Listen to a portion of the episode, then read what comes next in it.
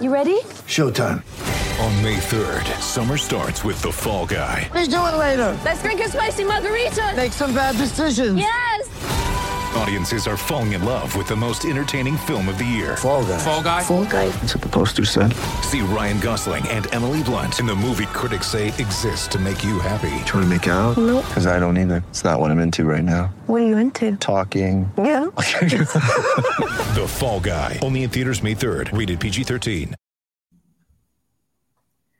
Welcome to the BetQL Daily Boost. I'm Lucy Burge of BetQL.com, and I am joined by Kate Constable and Rick Chapsky. And ahead of the Super Bowl, it is Super Bowl week, everybody. We have an odds boost to get you ready for it on Miles Sanders and Jalen Hurts to each have over 59 and a half rushing yards in the Super Bowl. This is boosted to plus 325 at Caesars. So Sanders had 90 rushing yards against the Giants and hit this over in two other of his last five games. And Hurts has hit this over twice in his last five. So I love the value in this to happen. I like the running attack of the Philadelphia Eagles this weekend. Uh, I'm just going to say that right now. Go I do like Sanders. I am going to bury all of Sanders' props, including MVP. Okay. I'm just throwing that one out there because I think they're going to try to control the game. They're going to try to run. And if Sanders gets in the end zone, let's say three times, and Hurts doesn't throw that many touchdowns, that might be your MVP. So I do like this one because I also think Hurts's uh, shoulder is bothering him more than he is letting on, and he is going to be uh, off and running anytime he can. So a lot of running from the Philadelphia Eagles, and you have a three to one prop here, so it's very interesting. Yeah, Jalen Hurts didn't throw a single touchdown in the NFC Championship game. So There is that go. going to be a similar case again this time? I also like uh, Miles Sanders, his attempts. You know, he's getting plenty of touches on the ball uh, that could easily put him over this rushing number based on what he's had 11, 17, 11, 12, 21 over the last five games. So plenty of opportunities to run the ball. All he needs is maybe one or two big ones to, to rip off there, and this is in the bag. So I like this one as well. Love this. Get in on that at plus 325 at Caesars and head to betql.com and get your free three day trial today. And check out our exclusive sportsbook offers there as well. Of course, follow us on Twitter at Kate Constable, at Rick CZ1, and at Lucille Burge. Our favorite bets for today. I'm going to take the plunge once again and go with the Celtics.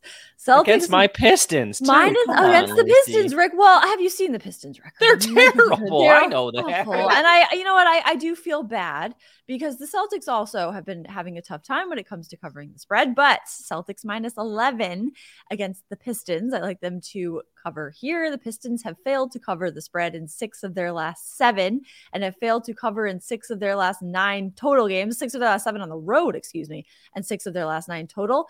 On the road, the Celtics are 17 and 9 and 12, 13 and 1 against the spread. So not totally miserable. The Celtics have also covered the spread twice against the Pistons this season, having beaten them by 16 in one of those games. So I think they can once again pull off a win like that and cover this spread minus 11.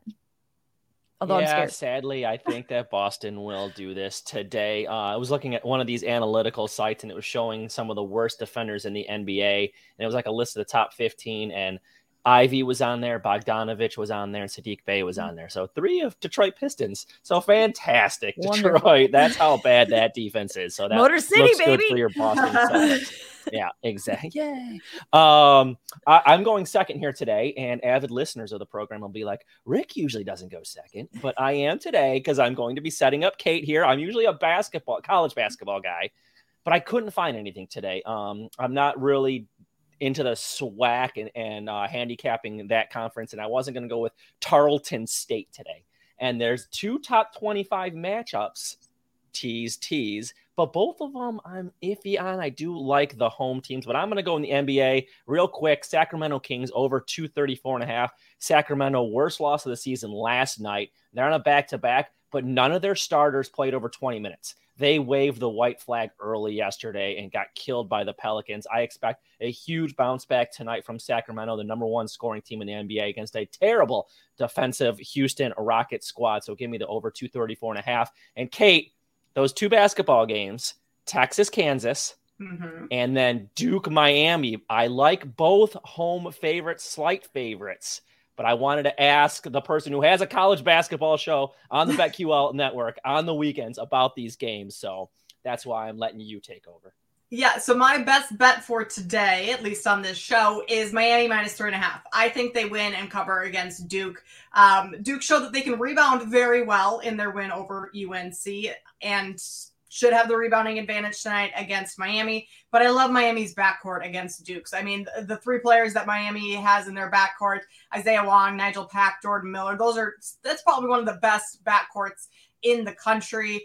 They should be able to generate enough offense, be quick enough where Duke really can't defend them as well as they would like. And I'm also just worried about this being a little bit of a letdown spot for Duke after coming off that big win over UNC. You know, such a hyped up game, a huge rivalry, very emotional win. So I like Miami at home, like that one. I'm a little concerned about Kansas, to be honest, Rick.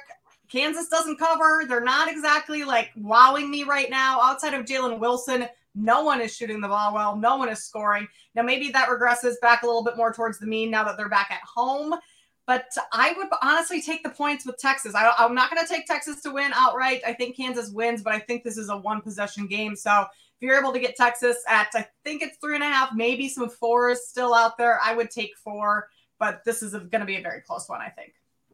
See, I was waiting for Kate's advice to make my staff pick on these games you today. I think I'm going to go with Texas to cover after that. So we get in on Kate's advice and the staff picks at betql.com and all of this and our bets and subscribe to the BetQL Daily Boost wherever you get your podcasts.